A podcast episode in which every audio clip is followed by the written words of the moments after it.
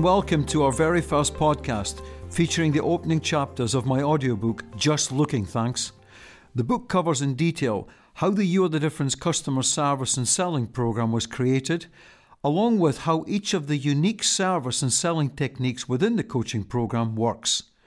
The audiobook also covers the key role that managers play in coaching and leading You're the Difference every day on the shop floor. In these chapters, I will explain the background to You the Difference, how I went from near bankruptcy to a program that is being used successfully around the world by a wide range of businesses and organizations.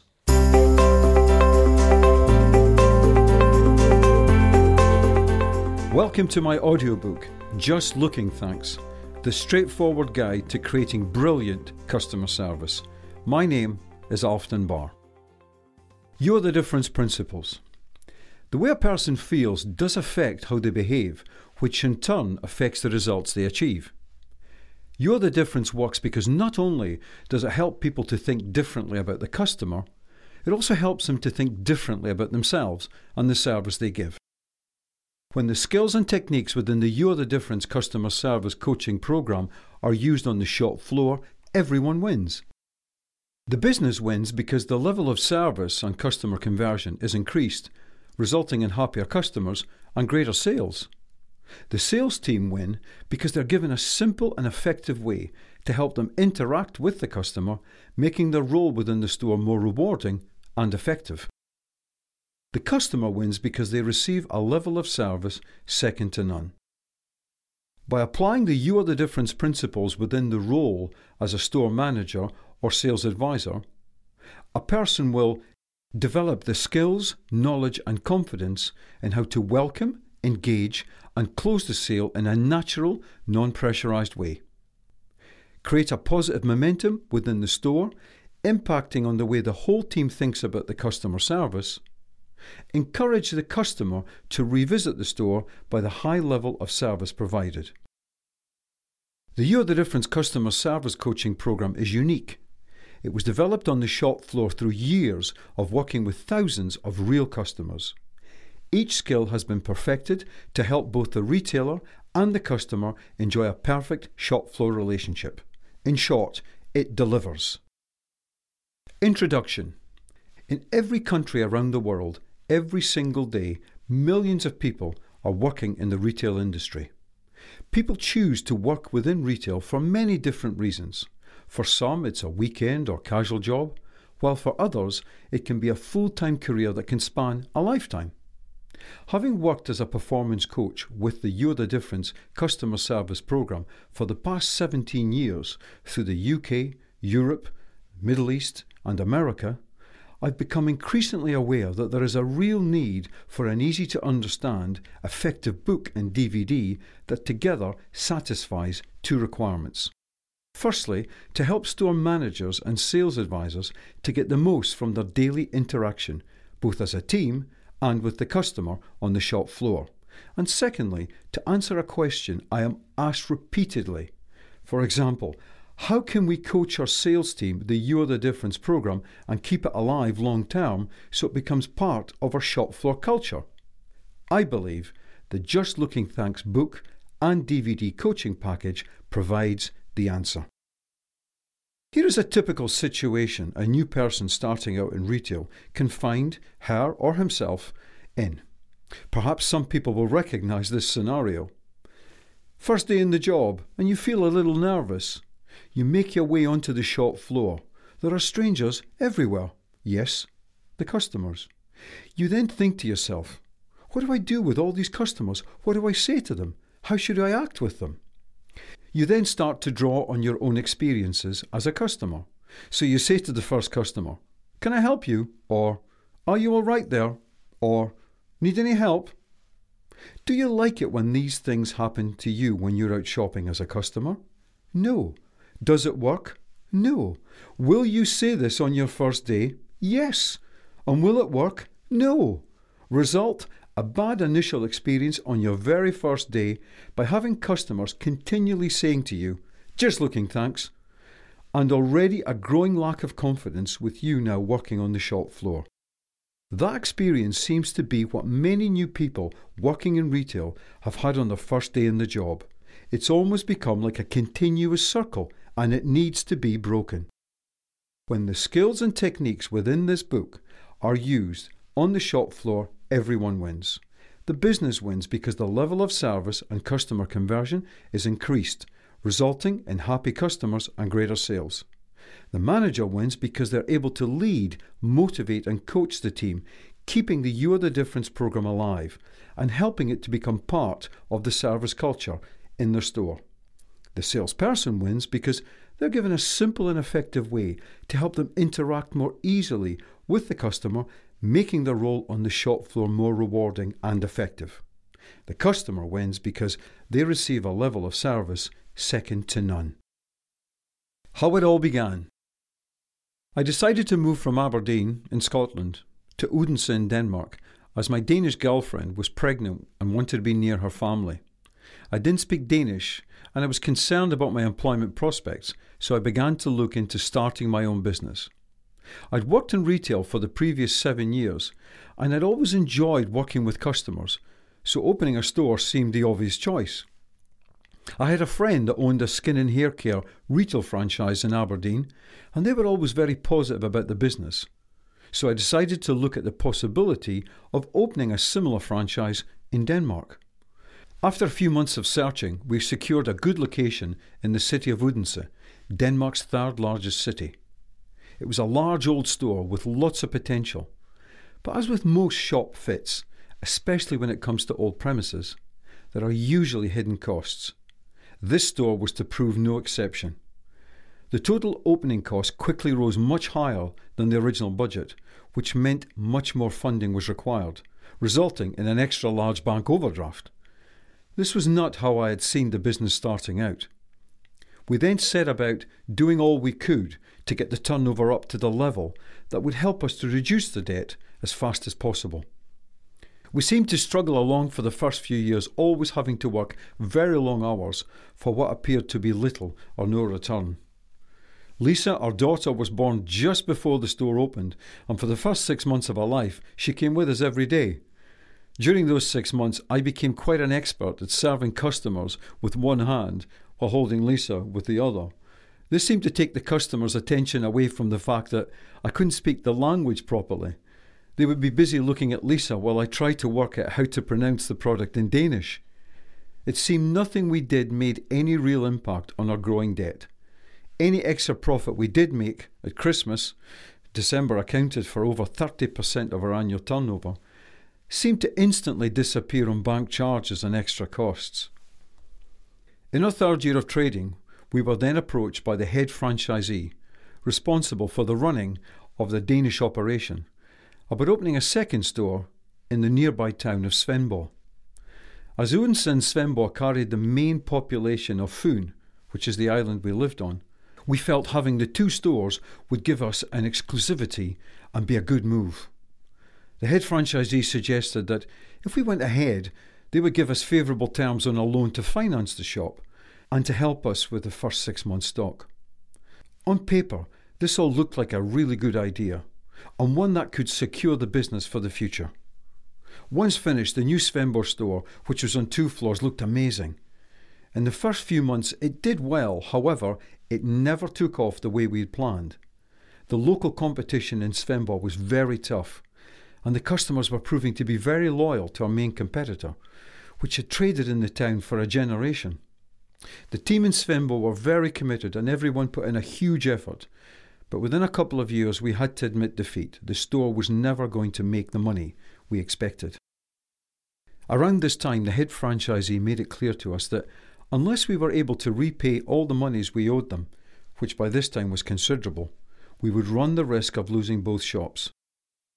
We continued to do everything we could to try to keep the business afloat, but nothing we did seemed to make any difference. We cut every single cost we could, but the turnover was still far too low. We tried to sell the Svendborg store as a going concern, but there was no interest, so we decided as a last gasp effort to try to sell the leasehold. My girlfriend then informed me that she had seen an advert for a new optical company based in Sweden that was looking to expand in Denmark. she said she would call and inquire if they'd be interested in a store in Svendborg. At first, I didn't give the idea much of a chance. Why would a large Swedish company be interested in our small store in Svendborg? At best, I felt it was a long shot. After a few days, I had forgotten all about the idea of approaching the Swedish company when out of the blue came a call. They were sending some people from the head office over to have a look at the store. Within a month, they'd been to the store and made us an offer to buy out the lease. The money we received took some of the pressure off and kept the Odense store afloat. Looking back, that experience changed my perception about things. Here was I thinking, we're finished. We're going to lose it all. When all I really needed was a positive outlook and to be open to new ideas.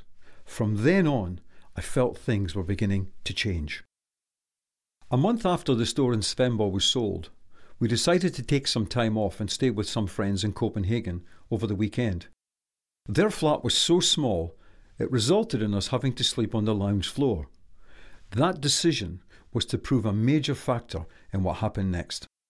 The morning after our arrival, I woke early, and while trying to find something to read while everyone else was asleep, I found a book lying on the floor next to me. It must have fallen from the bookshelf during the night.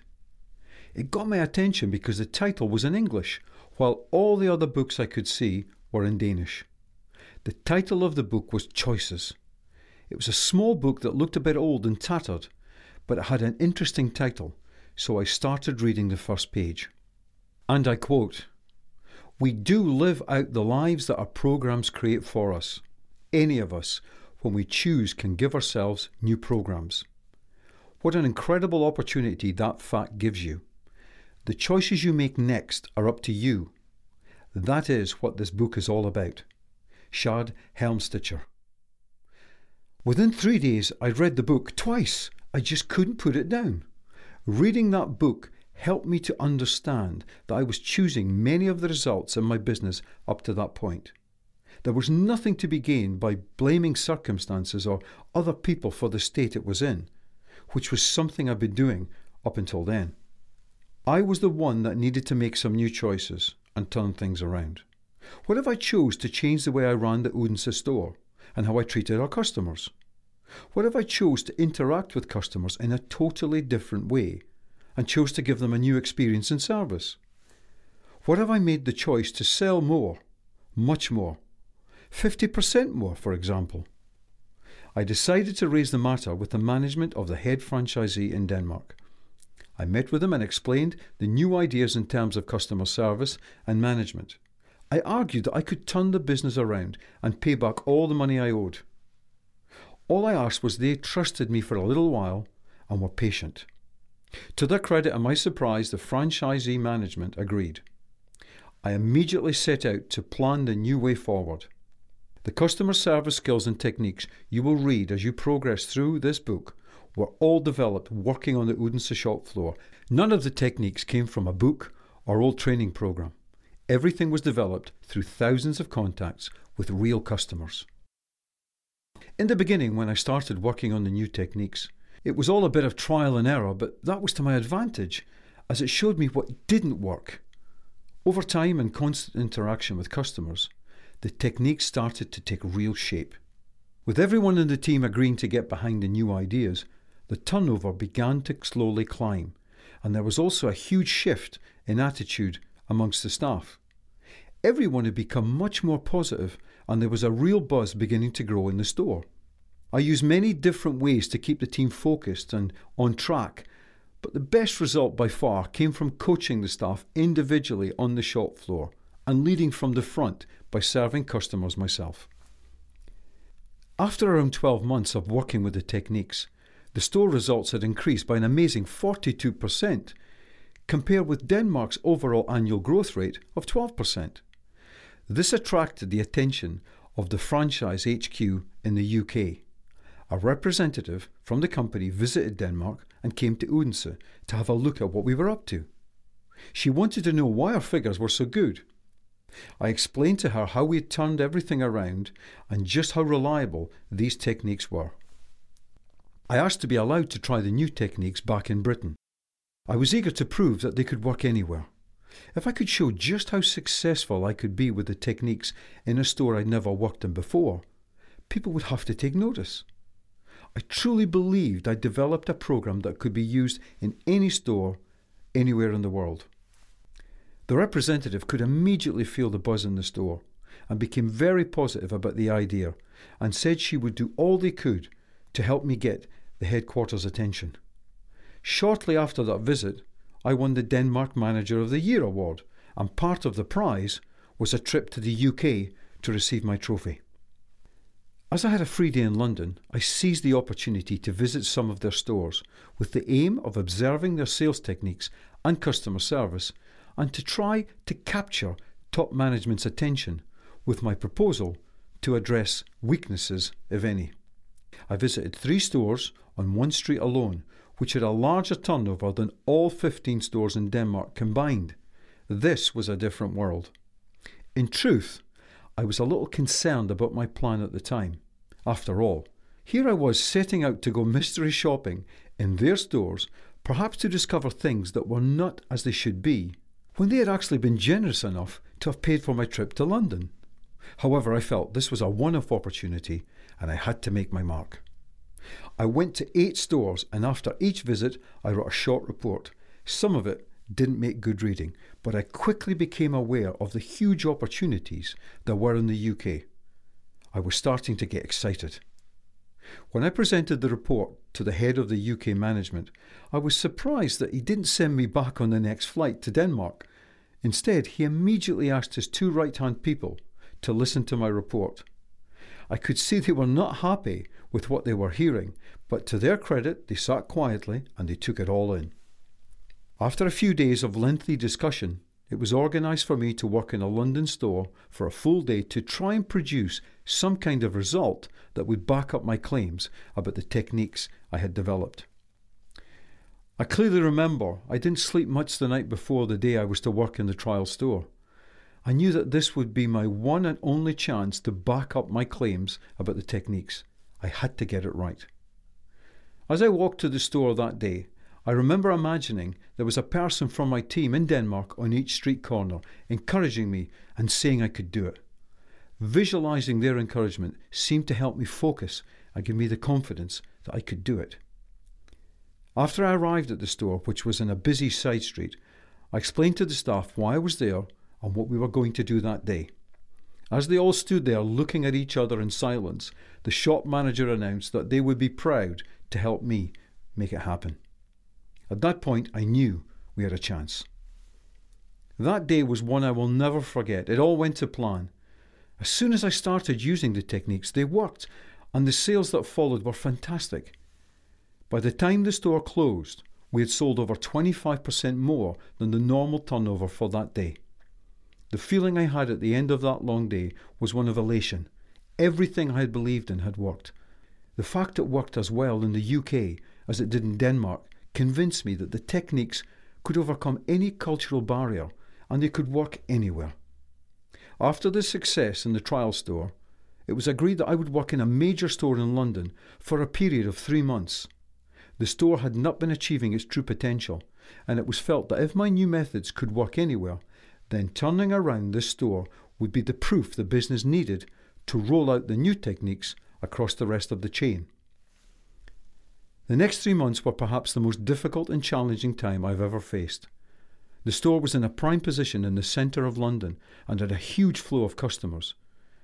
At busy periods during the day, it felt like it was the Christmas rush back in my store in Denmark. My first challenge was the number of staff in the store. There were over 30. I had only four in my store. This meant a lot of individual and group coaching covering many shift patterns, resulting in very long hours, but I knew if I didn't get all the stuff behind me, we would fail. The sheer volume of customers meant anything I did as an individual would be minute in comparison to what we could achieve if I got everyone working as a team and using the new techniques. Fortunately for me, there were some brilliant people working in that store and very soon everyone rallied around and we started to go forward. At the end of the three months trial, the store had increased its turnover by some £30,000 and was performing brilliantly. I owe much gratitude to those people who worked so hard with me on that shop floor. They did a great job. Following the three months trial, I spent the next year as a training consultant for the company, travelling around the country coaching more store teams. For that purpose, I had to put together a short coaching session so the new skills and techniques could be taught to managers and staff in a professional way. As I had no previous experience in coaching at that time, I thought the best way to do this was to design a coaching session that I would enjoy if I were the trainee. I'd been to many different types of training sessions over the years, so I knew exactly what I didn't want. I was determined to make it motivational, educational, and fun. Above all else, people would have a good time and remember it.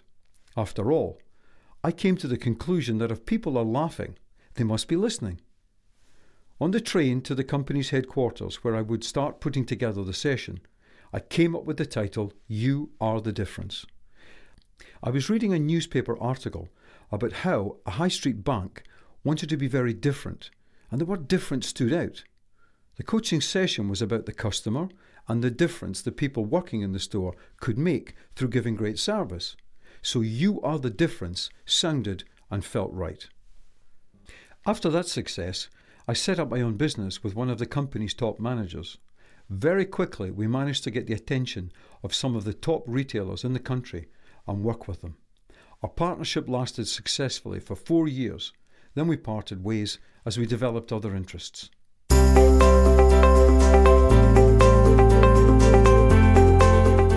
If you have enjoyed this introduction and would like to hear the complete book, please send me an email with your contact details to alfdunbar100, that's 100, at gmail.com.